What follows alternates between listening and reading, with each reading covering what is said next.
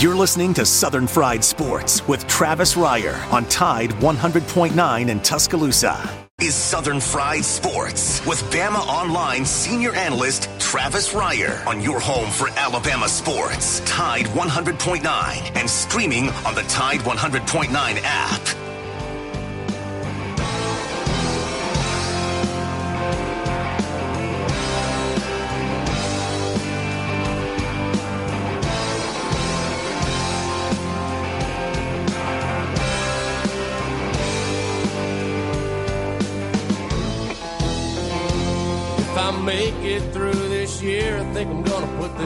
Bottle down. I guess as time goes on, I'll grow to miss it less than I will now. And I think I'm gonna tell her that I'm gonna go away for a while. Till I can get this demon out. Is 11 a.m. on a raw, raw Thursday morning in Tuscaloosa, Alabama. It is time once again for Southern Fried Sports on your home for University of Alabama Athletics, Tide 100.9 FM. Travis Reier, senior analyst for BamaOnline.com, your trusty, trusty if not talented host of the program. We're with you each and every weekday morning from 11 a.m. until noon. The show, as always, brought to you by Peterbrooke Chocolatier out there at 1530 McFarland Boulevard North in the Indian Hills section of Tuscaloosa. Wow, what are we, nine days, eight days? Well, 10 days, I guess it is. The math, the math has never been good on this one. About 10 days away from Valentine's Day, one week from Super Bowl Sunday as it sits. Need to get by 1530 McFarland Boulevard North and get that special someone taken care of. Those hand dipped chocolate strawberries. You can call and order them right now. Pre order 205 752 0211. Yes, they also ship to all corners of the globe, as a matter of fact. You'd be amazed the different locations that have received chocolate from that little old chocolate store over there in the Indian Hill section of Tuscaloosa, of course, Peterbrooke Chocolatier. Executive producer of the program is the one, the only Jacob Harrison. And together, we combine to form the 60 bit of Sports Talk Radio. Jacob, how are you doing on this cold, raw, chilly Thursday morning? I've got the window open in the studio. I like it cold, man, so it feels good to me. I'm doing great, though. Are you kind of like me? I was thinking about that this morning the uh, the hot water heater can never be hot enough for me when it comes to the shower. And then that ceiling fan needs another gear. Even when it feels like there's sort of this chopper over the bed about to take off, I, I want I want that ceiling fan cranked up an even higher level. Are, are you kind of that way too, Jacob? Man, we are on the same page. The AC doesn't get cold enough either. yeah, and that hot water heater, man, you got to have that baby just cranked up. Got to have it cranked up. We'd love to hear from you on this Thursday morning at 205 342 9904. We will have Chris Hummer, the professorial Chris Hummer, will join us coming up at the bottom of the hour. We'll talk some National Signing Day. Pretty uneventful, wasn't it? Just the way Alabama fans wanted it. I mean, there was some news after our show yesterday in the afternoon as Terrion Arnold, a five star defensive back, according to the 247sports.com rankings. Now, he's a four star when you look at it from the composite viewpoint, but another big hit. Just what Alabama needed, right? A high four, low five to go with what it already had in the boat. But Terrion Arnold, outstanding pickup to go into that Alabama secondary, a guy that played some corner in high school, played some safety, play some damn good basketball while he's at it. How about the basketball players in this football class for Alabama? It's not just enough to have the number one ranked recruiting class in recruiting ranking industry history. You got a couple of these guys in JaQuincy McKinstry and Terrion Arnold that are standalone Division One college basketball prospects. Now, it'll be interesting to see how that pass sort of plays out for them here at Alabama. A couple things working against them. You heard Nick Saban yesterday afternoon in his National Signing Day Zoom teleconference with the media sort of speak to the uh, overlap that you have with the college football and college basketball seasons. There's also a couple other things to consider there as well. And maybe, look, maybe both these guys will be Charlie Ward all over again at Florida State for all we know. Tony Gonzalez uh, at Cal back in the day. But a couple other things that are going to be tough is the position they play, guard. Guard is a position where you need to be consistently repping your craft, ball handling, shooting. You know, those aren't things that get better when you don't have the ball in your hand on a consistent basis. And also just the level, the level of talent that Nate Oats continues to bring into this program. And that was on display again last night as the Alabama men's basketball team to a historic start, just a historic Wednesday all the way around over there off Bryant Drive, wasn't it? National Signing Day, historic. Alabama 10 0 in the SEC, historic. Uh, and the depth. The depth shows up in that win over LSU last night. Uh, by Alabama standards, again, not necessarily pretty, not necessarily right out of the manual of the NATO style of play, just six made threes. But as you go through the second time around with some of these SEC opponents, LSU was not going to let Alabama make 23 threes again or even have a, a good look at 23 threes. And as a result, committed to that approach. Uh, as you heard Dane Bradshaw, I thought very astutely point out on the broadcast last night on ESPNU, LSU seemed intent on running Alabama off the three point line or at least staying with those guys out there. And what you got were a lot of opportunities in the paint. And Alabama rung up to the tune of 52 points in the point, doubled up LSU in the paint last night. 52 to 26 and again the bench the depth comes into play. You get more of the Jahvon Quinerly that you'd like to see on a consistent basis. Yes he did turn it over four times but he also gave you 10 points three rebounds three assists. Keon Ellis off the bench with 10 points seven rebounds. Um, Juwan Gary very very impressive. In just 14 minutes Juwan Gary gives Alabama 12 points, seven rebounds, and uh, so your bench for Alabama last night outscores the LSU bench by a total of 34 to seven. Very nice rebound. Rebound. I mean, you could literally talk about the rebounding last night. Alabama with a 16 board edge on the glass, but rebounding from that loss over the weekend against Oklahoma a game in which Alabama did not have a single second chance point in Norman. Last night, they had 17 second chance points, just four for LSU. So, again, Alabama 10 0 in the Southeastern Conference. Big one at Missouri coming up on Saturday. Another early tip off in what is essentially Big 12 territory, right? Missouri got a win over Kentucky. Kentucky could have done Alabama solid in Como last night hung around, had a chance, but kind of typical Kentucky for this season anyway. 75 70, Missouri gets the job done and uh, manages to stay, I guess, what, three games back in the loss column of Alabama with that big game on tap for Saturday. 205 342 9904. The tough thing about SEC basketball this year is you can't hardly get a handle on the rest of the league. Alabama's sitting there at a perfect 10 and 0, but then you have games like last night. I mean, did you really see South Carolina going into Gainesville and beating Florida last night after South Carolina had lost to Vanderbilt over the weekend? Vanderbilt's first SEC win, one of its only SEC wins since, I don't know, since Will Perdue played at Vanderbilt, it felt like anyway. That's how bad it's been for Vanderbilt in recent years. South Carolina gets beat by Vanderbilt over the weekend, then goes to Gainesville and beats Florida last night. After Florida over the weekend had gone to West Virginia in the SEC Big 12 Challenge and gotten a win over 11th ranked WVU. You got Georgia playing better. Vandy coming up for Alabama.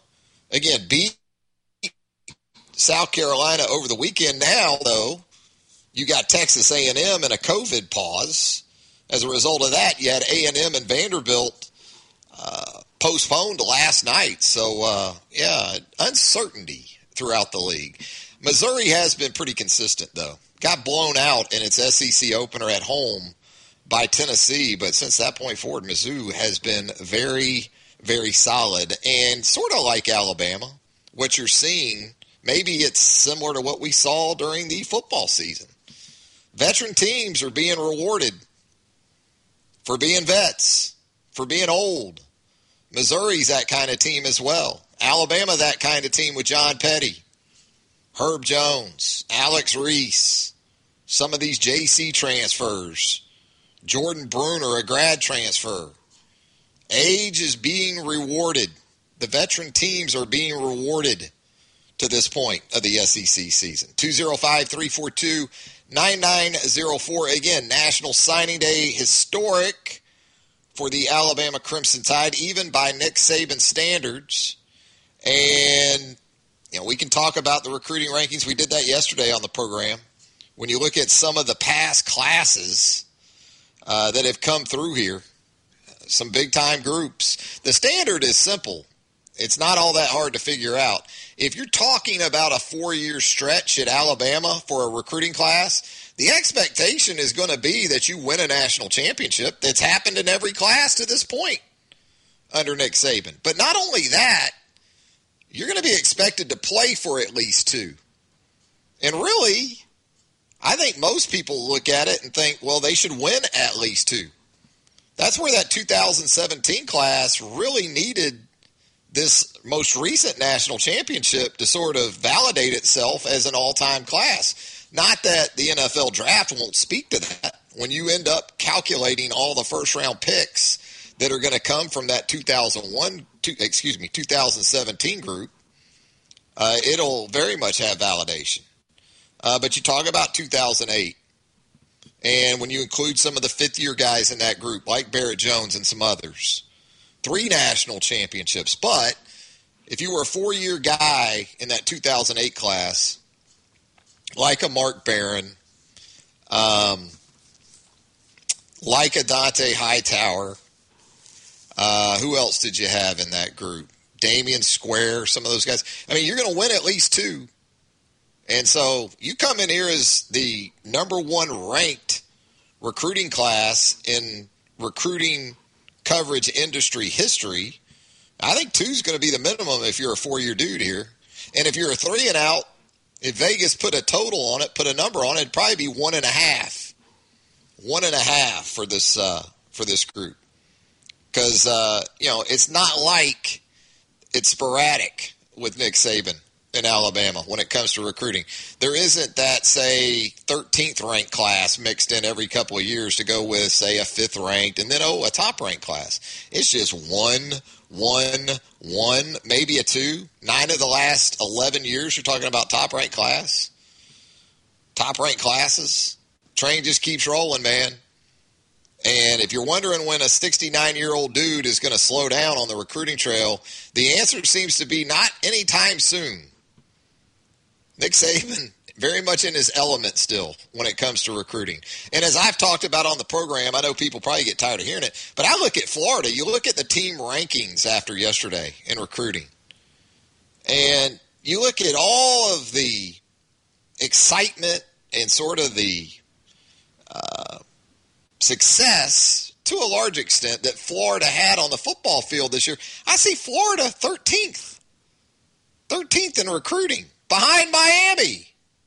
I don't, you know, we talked about Dan Mullen and recruiting on this show before, and I understand, yeah, Dan's carved out a nice niche for himself in that transfer portal. But 13th at the University of Florida? And then you kind of wonder, well, what will Florida look like on a yearly basis under Dan Mullen? You're already seeing preseason or off-season top 25s for next year where Florida's ranked 15th through 20th, somewhere in that neighborhood. Meanwhile, University of Georgia, whatever you think of Kirby, there's Kirby again yesterday, top three class. And guess where Georgia's going to be ranked in the preseason? Top five.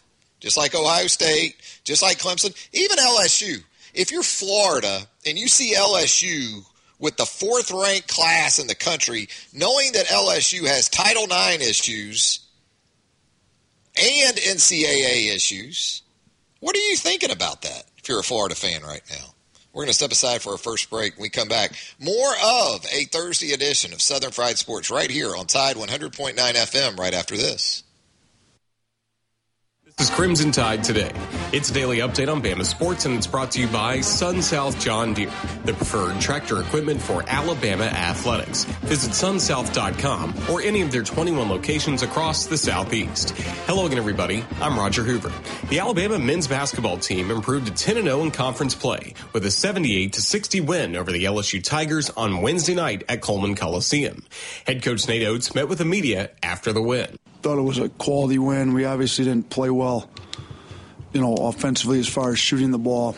Had a few too many turnovers, but you know we got to find ways to win when we're not hitting 23 threes. And you know, I told our guys we may not do that. They, you know, they LSU came out guarded us a lot better than they did the first time. You would have expected that. You know, they've got some pride over there, and you know what we did to them in their gym. They, we anticipated them playing us a lot better, and they did. You know, we went six of 24 from three.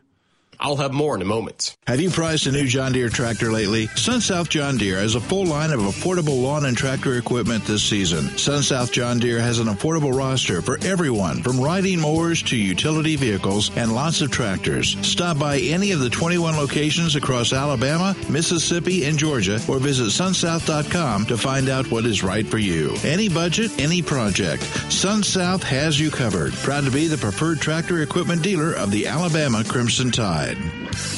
Join us Thursday afternoon for Crimson Drive, presented by Regions Bank on the CTSN Facebook page. Streaming live at 2 p.m. Central, we'll have conversations with Tide legend Lawson Schaefer football sideline reporter Rashad Johnson, and women's basketball head coach Kristy Curry. That's Crimson Drive, presented by Regions Bank, this afternoon at 2 p.m. Central on the CTSN Facebook page. And that's your Bama update. Crimson Tide Today brought to you by Sun South John Deere. Crimson Tide Today is a production of the Crimson Tide Sports Network. The sky becoming mostly cloudy this afternoon. The high today 62. Cloudy tonight. Rain likely at times. The low at 39. Tomorrow becoming partially sunny. The high 52. Saturday a mix of sun and clouds during the day. Some rain Saturday night. The high 55. I'm James Spann on the ABC 3340 Weather Center on Tide 100.9. Tide 100.9. For more coverage of Alabama football, visit us at Tide100.9.com or download the free Tide 100.9 app. The Crimson Tide will not be denied.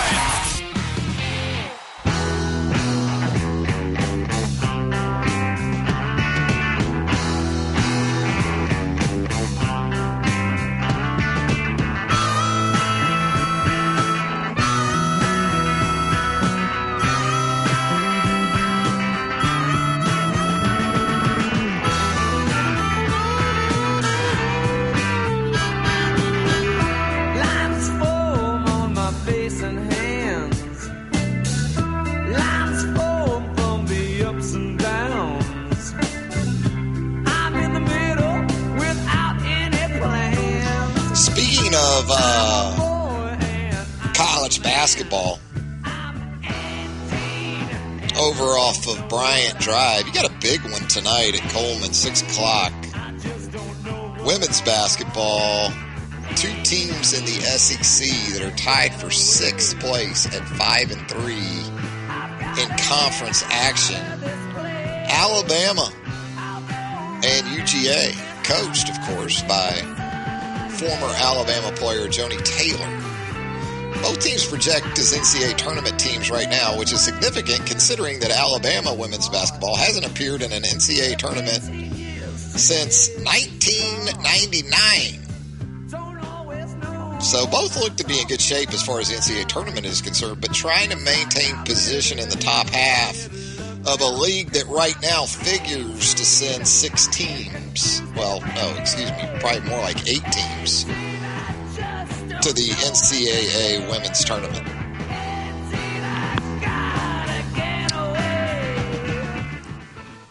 Should be a good one over there tonight at Coleman Coliseum.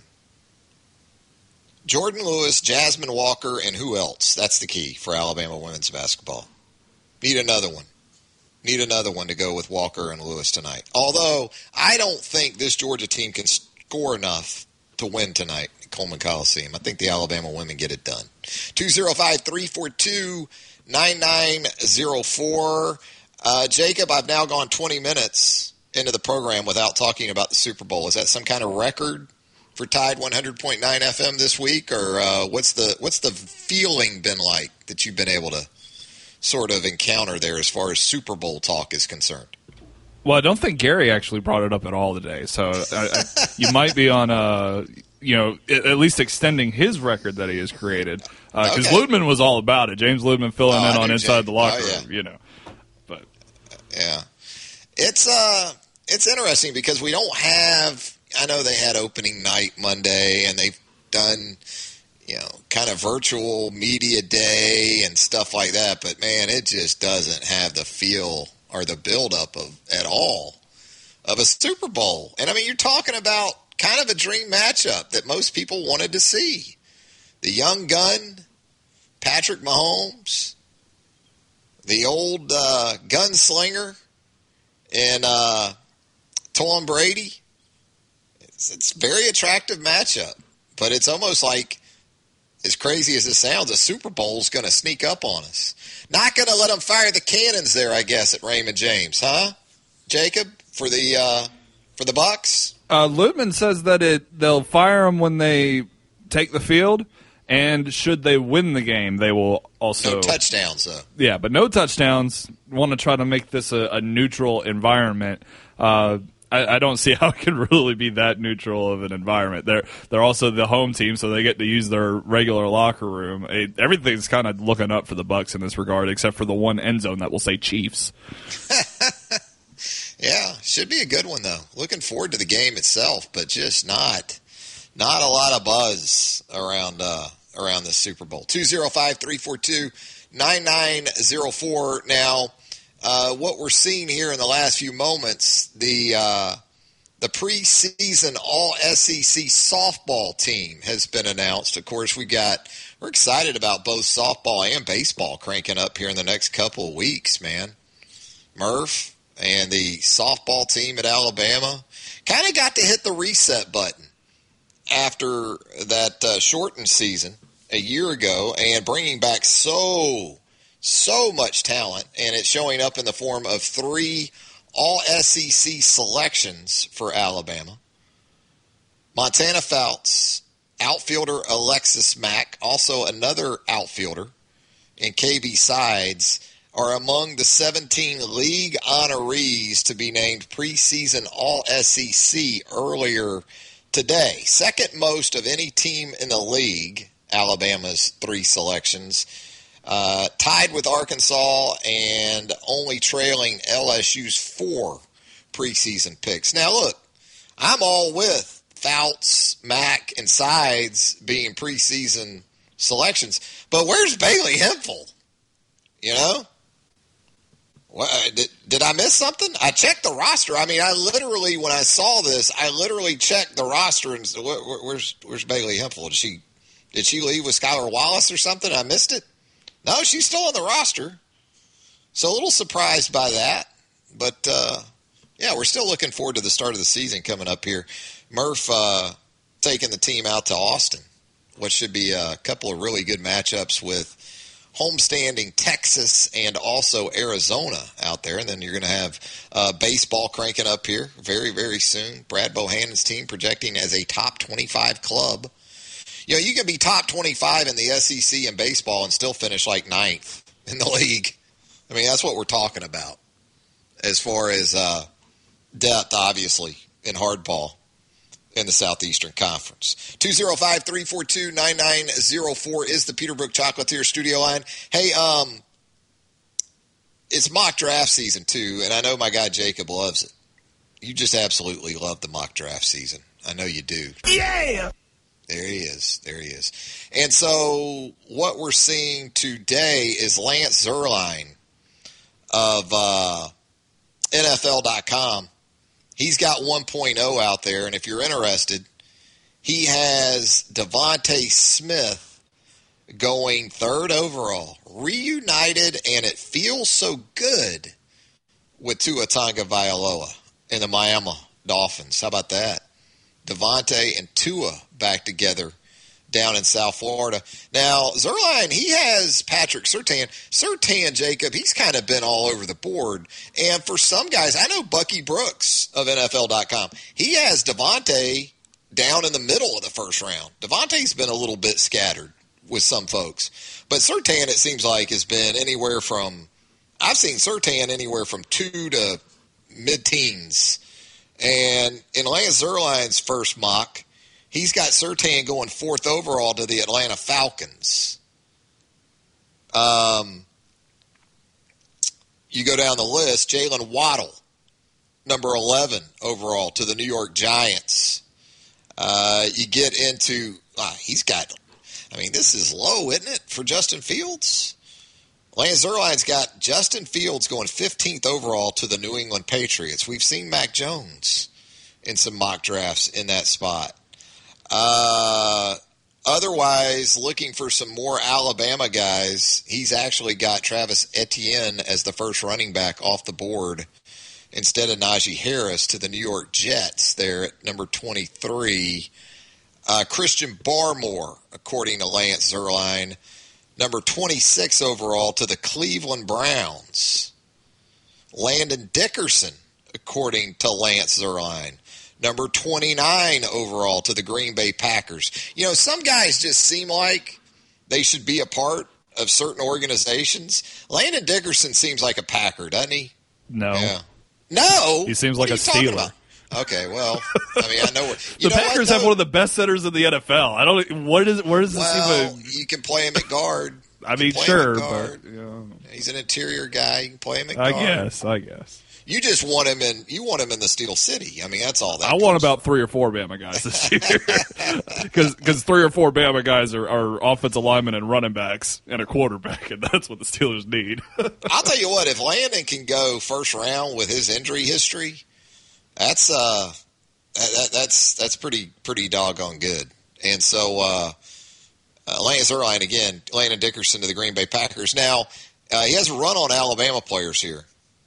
Uh, kind of 26, 26 through 30. He's got three guys going, and in that number 30 spot, he's got uh, Najee Harris going to the Bills at number 30. We've seen Najee in that spot a couple times now, I think, in the uh, in the mock draft. So obviously a strong contingent. No Mac Jones. I don't think. I'm not seeing Mac Jones in this first round. Yeah.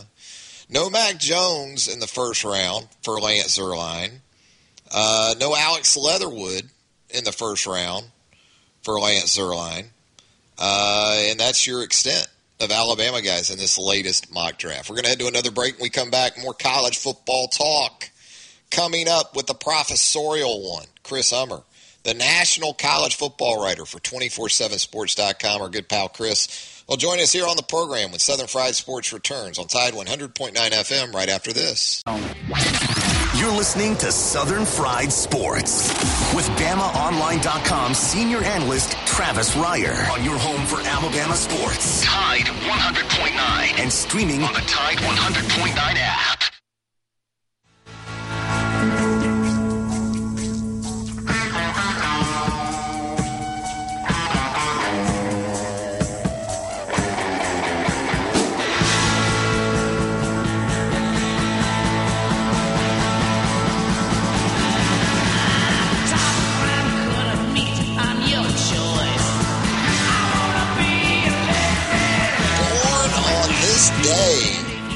73 years ago, and the dude still rocks.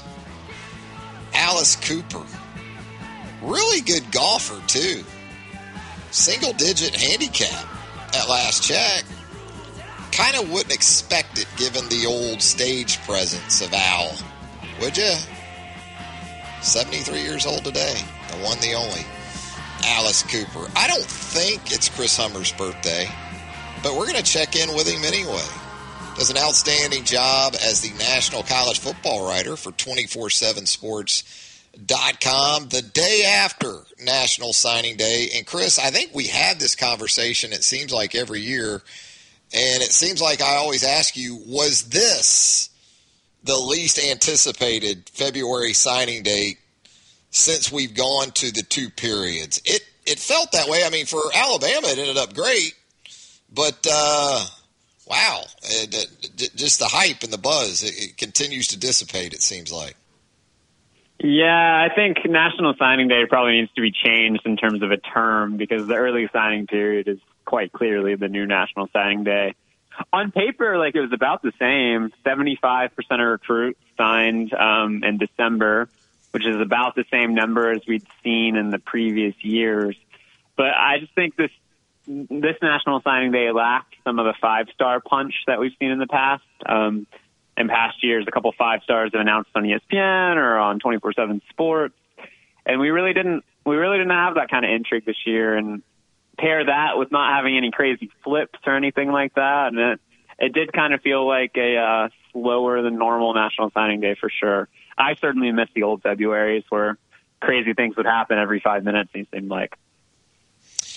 So let's talk about some teams that maybe flew under the radar a little bit, or especially some that were impacted by coaching changes. Both of them, two of them that we'll talk about with the UT monikers, both Tennessee and also uh, the University of Texas. Interesting to see those two teams right there in the same neighborhood of the top 20 of the 24 7 sports composite team rankings.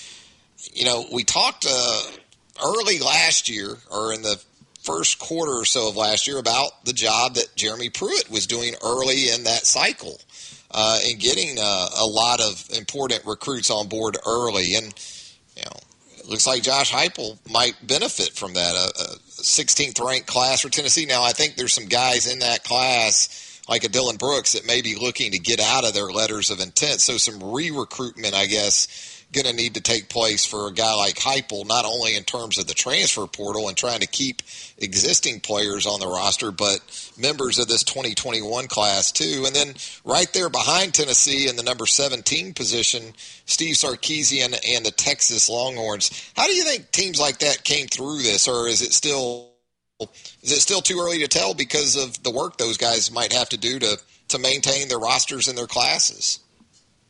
Well, I think transition classes are always really difficult, no matter who the head coach is and no matter what the situation is. Um, we've seen it kind of time and time again. Uh, I think Bud Elliott, uh, my colleague at 24/7, our colleague at 24/7 Sports, put out an article recently looking at how transition coaches have fared, and outside of those that were internally hired, your Ryan Days, your um, Lincoln Rileys, those who have kind of inherited new jobs in the early signing period era have really struggled both on the recruiting trail and on the field simply because they're put in such a difficult position. You get your new job in December, signing day is like two weeks away. You have to both convince players already committed to you that it's worth staying aboard while other schools kind of try to poach them left and right.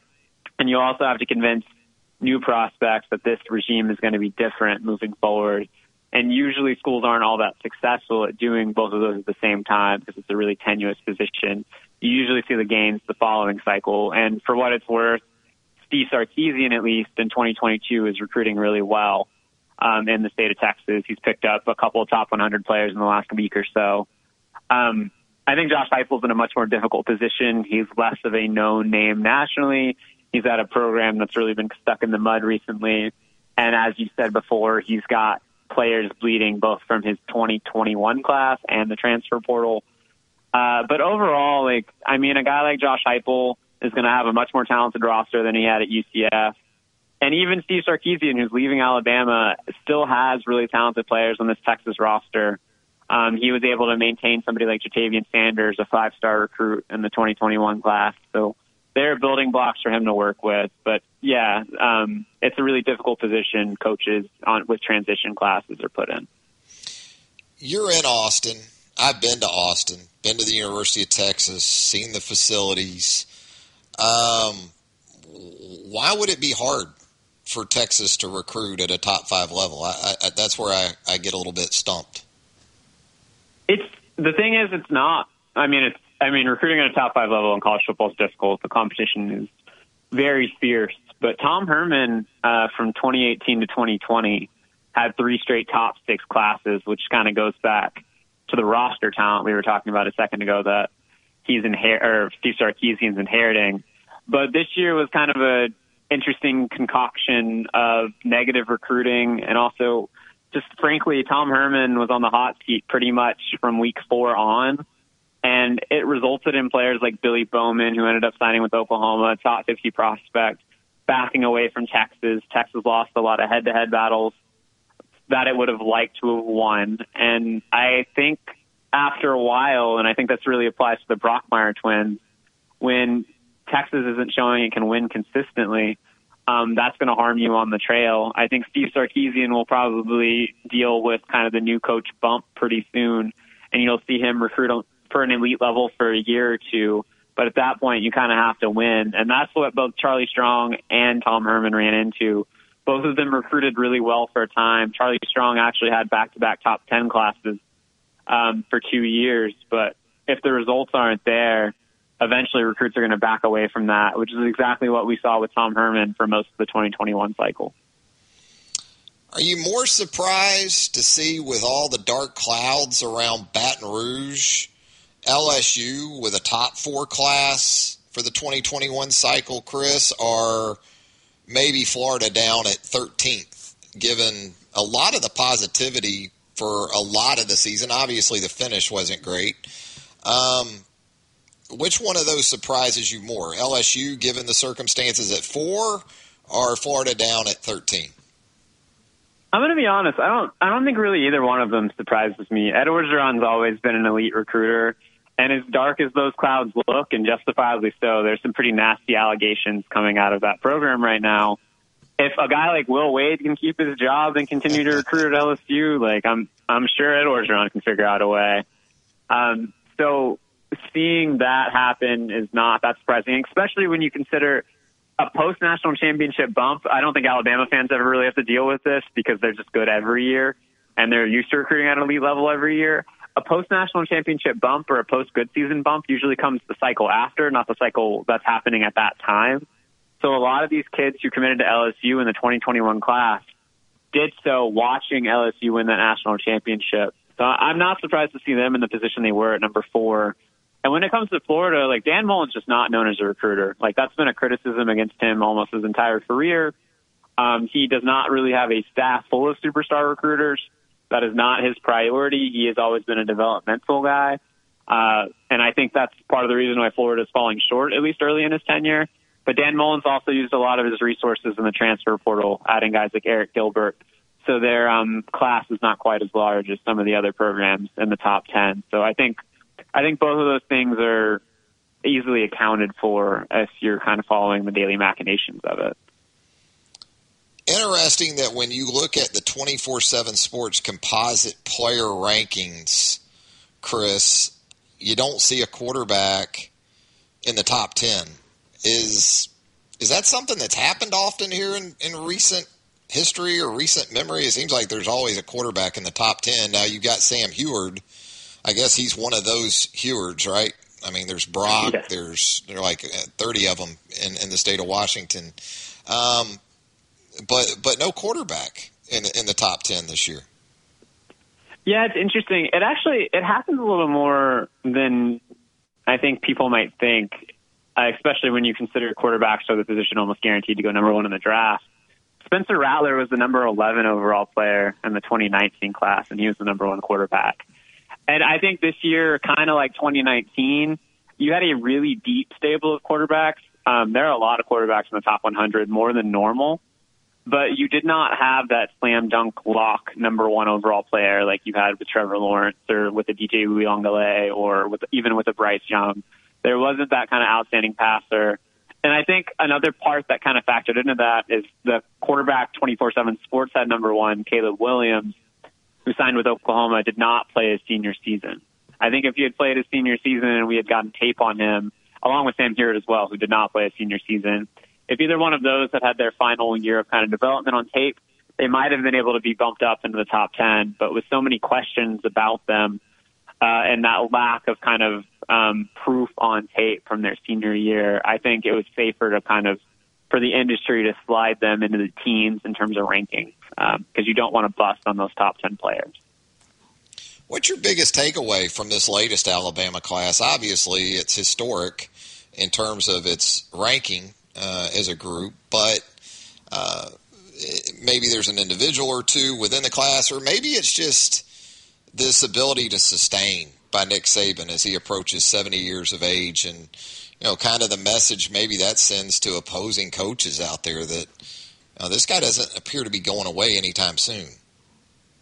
Yeah, I can. I completely agree with that assessment. Like, there's no doubt. I think people would love to kind of flip Nick Saban's going to retire rumors out there, but I think this class is a testament to the fact that he works as hard as anybody on the recruiting trail. He evaluates as hard as anybody on the recruiting trail.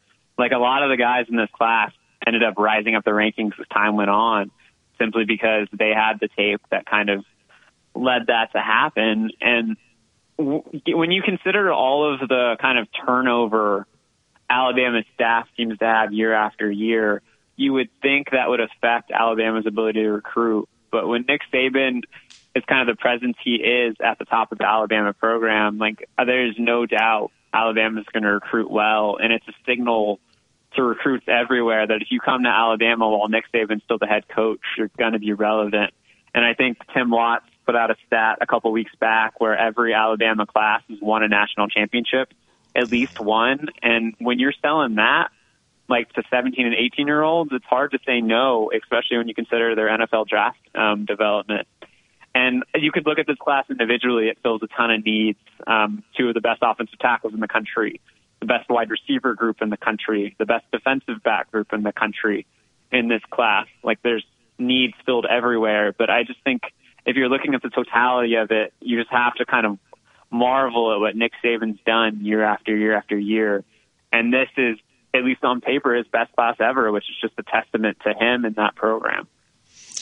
Yeah, you've done a great job in the past of analyzing the conversion rate of five stars to first round picks and the the great gulf between Alabama and the rest of college football and being able to do that at a at a very high rate. And now you're going to have seven more from this class, this class alone to consider. Hopefully in the uh, in the in the coming years. Hey, Chris, as we let you go here, just wanted to get your your pick of of, the Power Five jobs that have turned over at the head coach level, which one do you think is, is the best hire? Which which opening do you believe uh, got it right more so than than maybe anywhere else?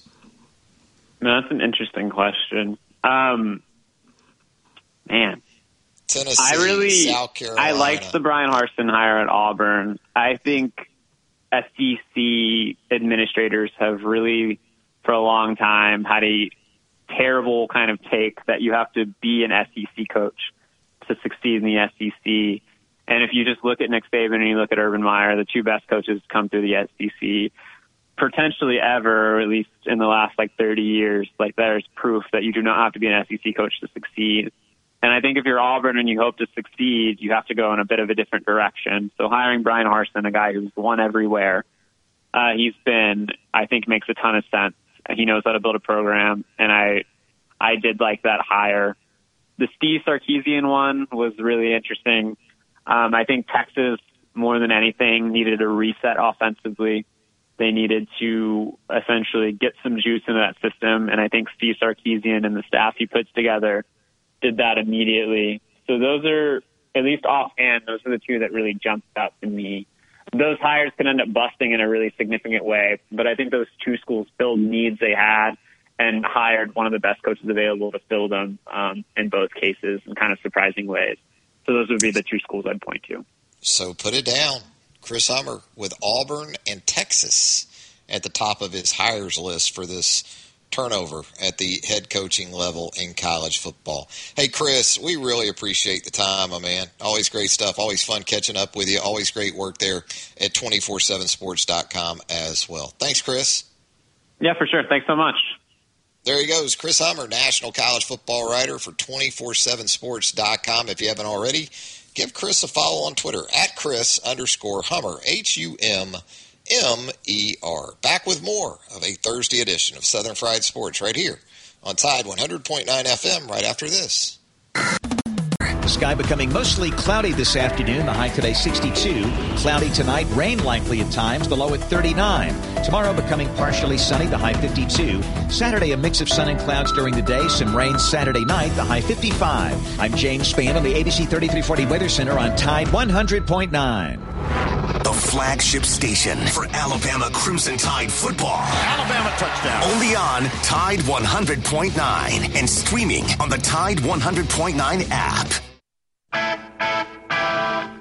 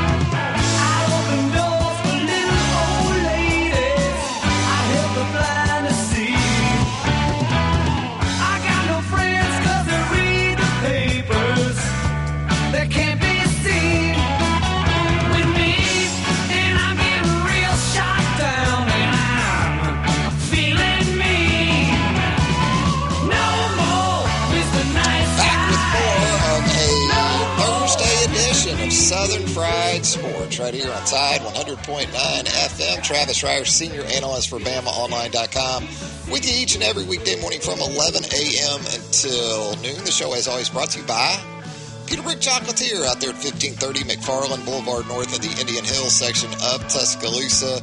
Chocolate Lady's got her game face on out there, man. Got her game face on. She's got a squad, too. She's got a squad. They're getting it done, getting ready, already knocking out orders for Valentine's Day, of course, coming up one week from Sunday. It'll be here before you know it. 205 752 0211. Give them a call, get those pre orders in. They can ship for you. Not going to ship those chocolate covered strawberries. Trust me, you don't want that. You don't want that to happen. You want those strawberries. You want those berries fresh. Not going to get them from Peterbrooke if they're more than a day old. They're not same day dipped. You're not getting them from Peterbrooke. That's just how they roll. That's how the chocolate lady rolls. I'm not arguing with her. You can. I'm not. Hey, uh, again, Super Bowl Sunday coming up, and uh, I'm so not excited. It's not that I'm disinterested. I'm interested in the Super Bowl. It's just that I'm not. It's not even for me really sort of must see or destination TV for Sunday. I'm going to be traveling during the game on Sunday, but you're going to be able. Apparently, CBS is making it where you can watch the game for free online. Don't know if you knew that.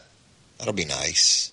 Jimmy Nantz, Tony Romo, they'll be ready for you on CBS. Um, what about it, Jacob Harrison? You gonna you gonna have a spread? You gonna have sort of a setup? Uh, you know, what do you what do you do? Do you do anything special for the bowl, Jacob? Well, don't have any hard plans yet, and I know that's uh, incredibly procrastinatory on Thursday. Uh, but but yeah, I mean, there, you know, the whole the whole nine, uh, all, all the food in the world. You know, Yeah. Rotel dip is a must. You know, wings, yada yada. Yeah. Now, are you a uh, are you a flats or drums guy when it comes to the wings? I am. I am both. Uh, I, I do actually prefer the flats a little bit more because I mean, if, if you got a good technique on how to get all the meat off the bone, they're much easier to eat. I mean, there's whole theories on it though.